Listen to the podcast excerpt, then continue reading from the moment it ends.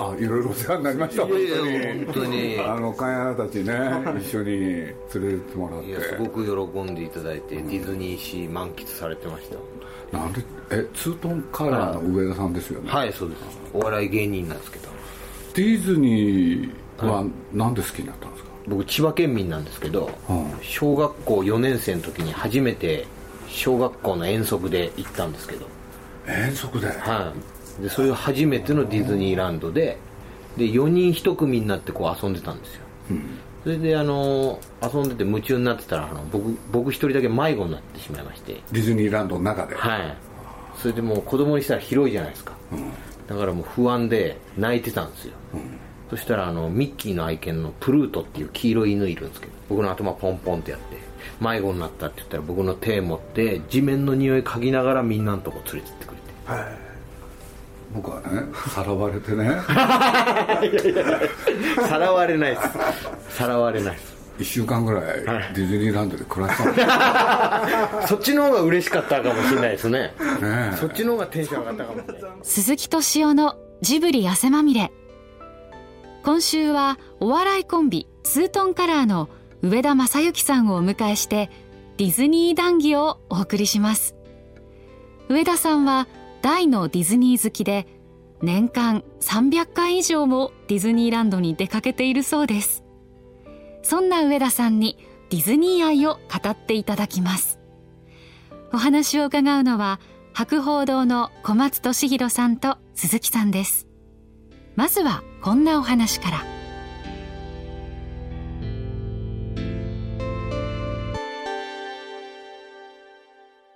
まあ、そこからあのそのプルートに助けてもらってからディズニーにはまってずっと行きたい気持ちあったんですけどなかなか入園料高いんで行けなくてそうですよで,、まあ二十歳ぐらいになって年間パスポートを初めて買いましてそこからもう通い詰めてあ要するにはいちっちゃい頃からそうですその見上げるとディズニーランドがあったんです ねそうですねベランダから花火は見えましたね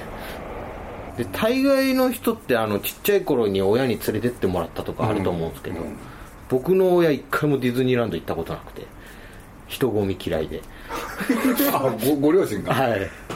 なんであのその遠足なかったら僕多分ディズニーランドハマってないんですよねちっちゃい頃からそうやってね夢が膨らんでたわけでしょ、で目閉じるとね、だって花火が光るわけでしょ そうですねそうですね、 そこへやっと行行くことができたっていう喜びですよね、はい、夜の花火これをねパークで見れるっていうワクワクもあったんですけど、まあ、夜までいなかったんですけどねもう夕方頃にはもう 帰らされちゃったんですけど学校団体行動ででも忘れないですよね忘れないですねトラウマになったんですよねそうですねでさっきの話でね、ルートにそうやって助けてもらったわけでしょはそりゃファンになりますね、い、うん、もう大好きになりましたそれはジブリなんかどうでもいいですよねそんなこと言って ジブリも大好きですよ僕本当 にだから「トイ・ストーリー」とかでトトロ出てきた時すごくテンション上がったんです から、はでも結局ご両親はその後、い、もう行ったことないんですね僕がテレビでディズニー紹介する番組とか出てどんなにディズニーの魅力伝えたとしてもでも子供の時も結局学校から行っただけで、んご両親はあもうその後行ったことついにはいすごいすごいご両親ですいねやもう諦めてますねだからディズニーが嫌いだったんですよね そう どうなんですかねそそこの話もしないですしとにかく人混みが大嫌いディズニーについて話したことはないんですかあいやご両親とえ映画とかは見たりたまにするんですけそどれは見せて見見るのは平気なんですか、はい、テレビでやる分には見るんですけど何だったんだろうね、なんですかねでも舞浜駅自体が、もうそのディズニーランドの観光客ばっかりだからそうです最寄りの駅は前浜だったんですか前浜と、まあ、あと浦安ですけど、まあ、浦安ほとんど前浜ですねじゃあご両親は浦安の方から、そうですね 浦安ちょっと遠回りして前浜もう混むんですごいっすね本当不思議です大概親が好きで子供が好きでみたいな普通そうですよねそうなんですよだってあの突今然おいくつなんですか僕今34で東京ディズニーランドと同い年なんですよそうなんですよじゃあご両親は60代とか、そうですそうです65とかですねあそうなんだは俺今60僕68なんですよあはい子供の時からディズニーが嫌いだねええそうなんですかでなんでかっていうとね、う学校からね、うん映画を見に行かされるんですよえ一緒要するに勉強のためだっつって、へでえなんでかっていうとディズニーがね、はあの文部省特選いはいこれでいい映画だから見なさいってはいはいはそういい映画って言われると見たく ないいはいなるほどなるほど嫌だあそういうねことですへえそれはねちょっとトラウマとしてあるんですよねあ見に行け見に行けって言われたことがトラウマこれで見に行けって言われてしょうがなくて見に行くじゃないですか、はそうなんか勉、ね、学校の勉強が続いてるみたいな気分、い なるほいやどへ本当にそうだったんですよえでねなんかねもっとなんていうのねえたちの悪いやつが見たいなっていうね、 ああなるほどうん、だから嫌だったんですよねだからお父さんとかお母さんのね、あのお年から考えるとね、はいそういうことあったんじゃないですかねああなるほど見に行け見に行けがあそうそうそうちょっと聞いてみましょうかねちょっとだから思わぬね、はい秘密がね、はい謎が解き明かされるかもしれない、本当です ねなんでこんなにかたくなに行かないんだろうってずっと思ってたんですけどもう諦めてだから人混みが嫌いだって言うけれど、はいまあ、東京どっか行こうと思ったらどこだって人混みだらけじゃないですかそうですね確かにうんそういうとこも行かれないですかそうですねでも今思えば花屋敷行きましたけど花屋敷行くまで結構人混みすごいじゃないすごいですよね行ってたなと思ってそれ平気でしょそうですあらだから矛盾があるんですよやっぱりあらやっぱりなんかねなんだろうあの異国の人にねなるほど青い目が嫌いとかねなんかありそうですよねまさか敏夫さんに謎を解いてもらうことになるとは思わなかったです今日今日すごい小学校4年で初めて行った東京ディズニーランド、はそしてまあ今の35いはい歳でしたっけ、あ34ですね4歳まではい何回行ったんですかねはい、いやもう通算3000は超えてますね全開ですはいか超えてますねそう最高で年300日も行ってたことあるそれノートとかにしてあるんですかあの僕そういろんな方が案内したりするんですけど、その時にこうなんかこの建物にこういう秘密があるとかここに隠れミッキーがあるとか、その時期によってはここの食べ物が美味しいとか全部そういうのをメモ取っててノート結そうな構んびでっすかしりありますねあそれいつから始めたんですかそれもう二十歳ぐらいからその2年間パスポートを手に入れたそう日ですからそうですもう忘れたくなくて結構ボロボロのノートからいまあ、未だに取ってるんですけど、まあ、常に進化してるから、僕の友達でねはい競輪が好きではいその勝敗表をね勝った負けた、はいでいくらかけて、はい今いくら儲かってるとか、はいずーっとやってるやつがいますけど、もう本当に好きなんですね競輪がへしかしそれそれって、えはいなんかディズニー関係でなんかなんていうのか本とかあ本とかは出てないんですけどそのテレビとかでこういうあの例えば3世代で行くディズニーだったらこういう回り方とかなんかカップルで行くならとか小さいお子さん連れてとか妊婦さんならどういう回り方とかそういうのが全部あるんでそういうのをちょっとテレビで紹介させてもらったり実際その著名人の方案内して喜んでもらったりみたいな本になるじゃないですかそうですねあれでさ連載した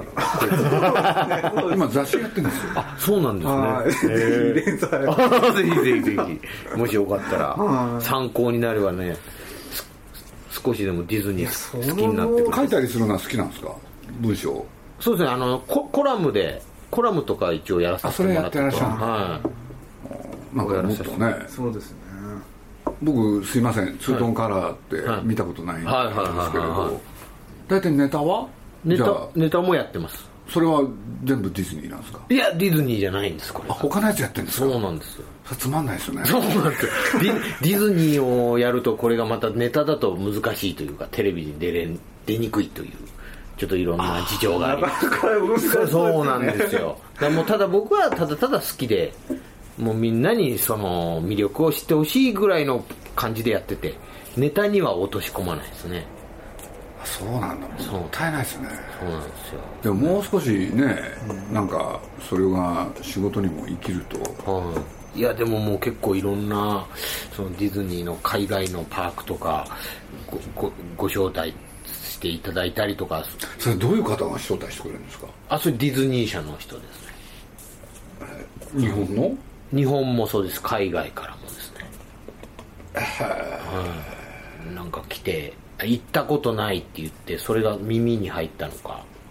じゃあディズニーの中で有名なんですねそうですねあの夢の国の中では有名ですなんかいろんなとこに写真があってるんですかねそこまではあれですけどはいでディズニーシーもですよねディズニーシーもですいや彼女たちが実ははいあの時ディズニーシーへ行ったじゃないですかはい行きました案内させていただきましこれたでみんあのあのうちの2人はね、はいディズニーランドも知ってたわけで、うんこれで結局ね帰ってきてはいどうだったって言ったらディズニーシーの方が良かったっていう、はいああ行ってましたうねん何よりその景色がうんやっぱりものすごいその格調が高くてうん美しいって、そうですねそのいろんなそのアラビアンな世界とか、えそうジャングルをテーマにしてたり、うんアメリカとかイタリアとかそういうのでなんか一個一個が絵はがきになるような景色が多いんであーそうですすごく写真を撮られてましたねあー印象的にはそうですね、記念撮影が多かっ たいしょっちゅうしてるんですけどね、はいはいはい彼女たちはでもその中でなんかおすすめのここに来るとこういう写真撮れますよみたいなのでいろいろ案内させてもらって、すごいですはいごいですね、やっぱりディズニーランドをうんは好きな人ってはかなりいらっしゃるんですよね、い、いや他そうにですも、ねそうですねたっくさんいると思なんか同好会とかそういうのはお作りになってうるいやないですねまあまああのそのそのタレントさんとか俳優さんとか音楽関係の人でディズニー好きな人とたまにこうご飯行って最近こうだよみたいな話はしますけど映画のこれどうだったみたいなディズニーランディズニーの話だけディズニーの話だけですねひたすらあーオフ会ってことですそうですそんなんですねだ結構業界の人で好きな人多いんであそうなんであすか多いですねこれからどうやって生きていかれるんですかね本当ですね僕自分でも想像つかないです本当にでもまた2020年にディズニーランドまた大きくなるんでねえはいだからそれも楽しみにしてるんですけあどは今もなんか工事いちょこちょこしてるんですけどうん大規模にあです大ね規模なんですか、はいあスノーかなんかってやるんだよねそれのこの間起工式っていうこれから工事始めますよっていう式典に呼んでいただいたんですけどそうなんですか、ものすごく広かったですピクサーはディズニーじゃないけどいいんですかいやディディズニーですよねあまあそうなったんだけどはいもともとは違ってたあそうそうですねそうですねでもそれは問題ないんだもう全然問題ないです、はい、大好きですねピジョン・ラさスんターっていう人はねはいはい若き日はディズニーに入社していはいそれで仕事してた人なんですよねそうですよね俺で実ははいクビになってるんですよねあああそれでピクサー立ち上げてそうで今またおお戻りになられて今それどでっちもやってるんですよそうそれでねあのーディズニーへ迎えられるでしょうんだから彼としてはねその悔しさあそれを晴らす絶好の機会だったん ですよあなるほどなるほどでもすごいですよね第二のウォルト・ディズニーさんって呼ばれてますもんねでもねえそのピクサーの取材行かれたっていうのそれもテレビかなんかですあか、そうですそうです行かれて行ってはいでジョン・ラスターさんと会う機会がそのスケジュールの中に組み込まれてなくて会えると思ってワクワクしてたんですけどなかなか大変なんですよスタッフが大体会えないんだからああみたいですねでジョン・ラスターさんの部屋は見学させてもらったんですよであの猫バスもありましたしうわすげえと思ってそれでジョン・ラスターさん会えないのかと思ってたら庭でバーベキューされててスタッフさんに振る舞っててああと思ったらなんか近づいてきていただいてでちょっと拙い英語で喋ってちょっと感極まって泣いてしまったんですけどもう会いたかった人だったんでジョン・ラスターは作品が好きだったんですかそうですねもう全て好きですね全てはい。だからちょ、ちょこちょこ日本来られてるじゃないですか。そうなんですようん。だから、で、出待ちしようかなとか思ってた。僕はよくうん会うんですよね、いや羨ましいですわまあ僕なんかはねあれなんですよ、彼がまだ「トイ・ストーリー」作る以前はいその時からの知り合いなんでえー、すごいで、まあ、簡単に言うと広島へ来たことがあって、はいでその後ジブリへ寄ってくれたんですよねああそうなんですねこれでその時が初めての出会いはいで彼はなんだまだ「トイ・ストーリー」をね、はい温めてたんだろうけれど、んまだ作ってなくてで僕らねトトロ作ってたんですよあその時ですかだからえ1987年はこれでなぜ来たのかって言ったら宮崎駿に会いたいあはいこれでねもうとにかくね一人で現れてあそう一人なんですかだから英語じゃないあうーん僕ら日本語でしょはいあどうしたんですか大変だったんですよそしたらね、まあ徳間書店っていうところに一人、はいまあ、俺僕は英語とフランス語は大丈夫っていう、うんそういう男がいてねはたまさかそこに遊びに来ててね、はい一応通訳いはいだけどねジョン・ラスターがいっぱい喋るじゃないですか、はいはいはい翻訳あの訳訳が短いん ですよあ尺が合わないんですね 全く合わないんなるでほすよど、うん、いやすごい羨ましいですわでねもうむちゃくちゃだったよねあのねあのナウシカなんかも彼はね、ちゃんと好きで読んでて、はでねすごい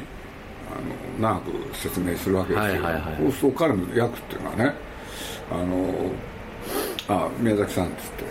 なんでナウシカが書いてんだっつって、はいそう言ってますよっつって、はいちょっと待ってってこんなに喋ったのにそんな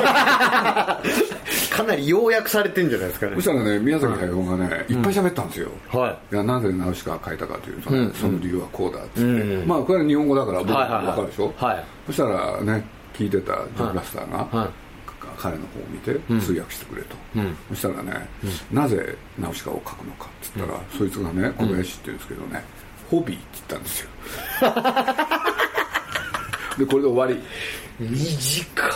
そしたらね宮崎駿が怒ってねいやそりゃそうです俺がいっぱい喋っただろうひどいですね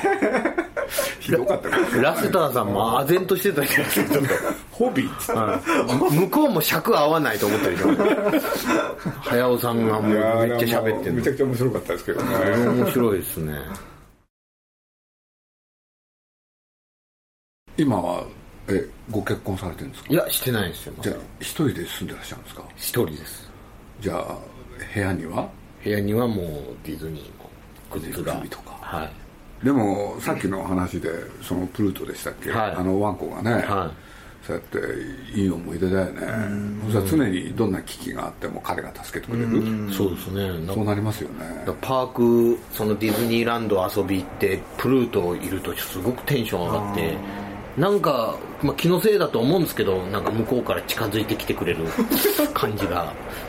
なんかミッキーより愛犬なのかなみたいな感じが勝手にしてますね、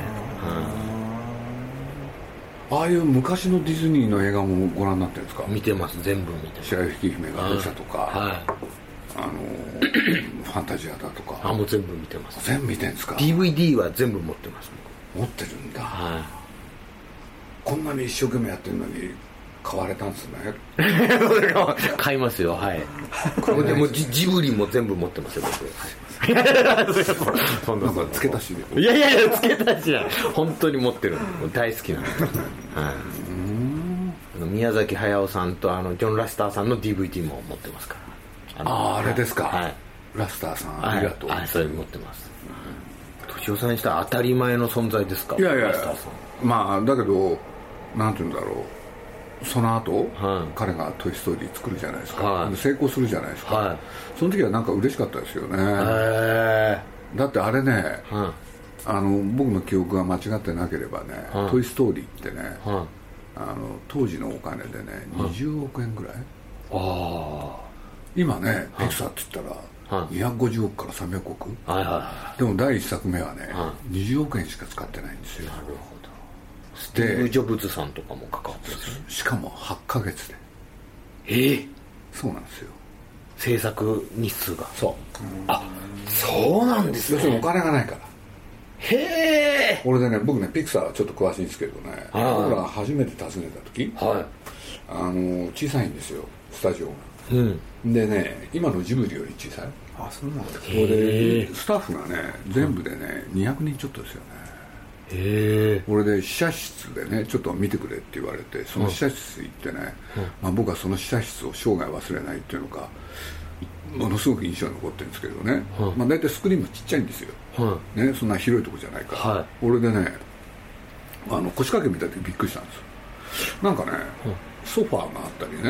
なんか普通の腰掛けがあったり、要するにねお金がなかったからあみんなで統一感ないんですね家で余ったやつをね持ち込んだんですよいなるほどへえでそれが僕ものすごくねあいい感じだなと思ってほんで今はねすごい試写室なんだけれど当時そうなんですよへそれでえねスタッフもね、あのーサンフランシスコの郊外だったんですけどそのスタッフもね、ほとんどの人がねそのピクサーのなんだ周りのはあの近所の人がみんなスタッフになっていへえ本当にへ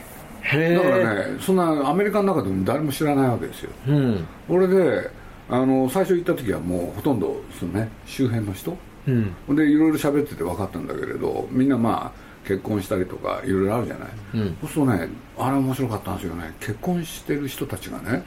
大体ねその彼女で奥さんがいるんだって、ね、子供もいるっていうからさ、奥さんといつ出会ったのっていうとね、これがハンデをしたように全員ね小学校の時、へえみんな小学校で出会ってるんですよ奥さんと。はあすそごれでいですねえ小学校の時に出会って俺でえ中学高校え、って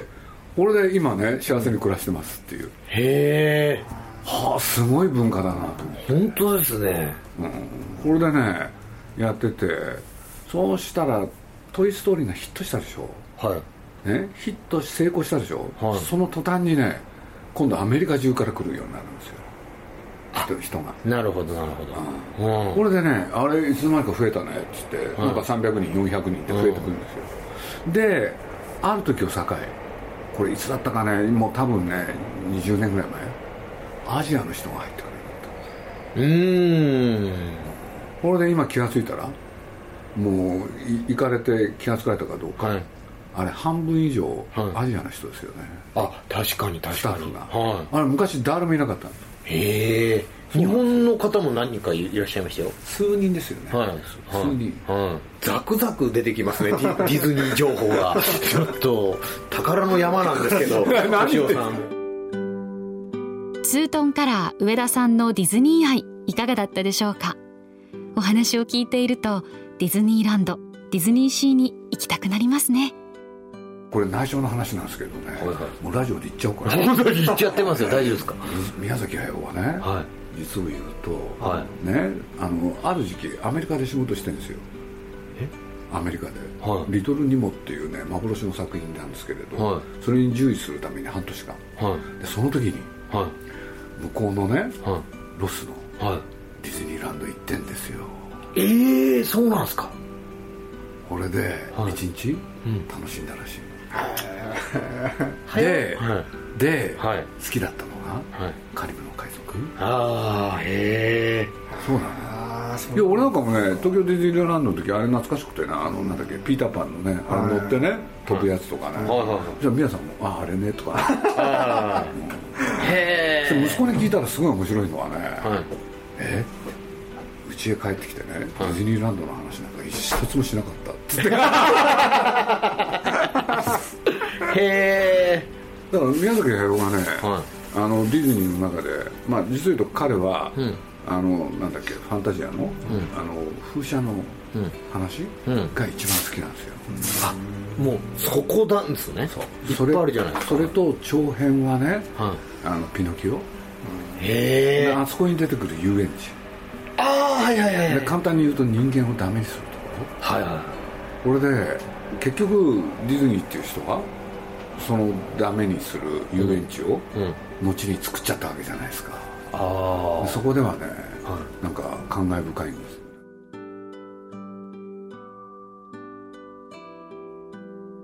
鈴木敏夫のジブリ汗まみれこの番組は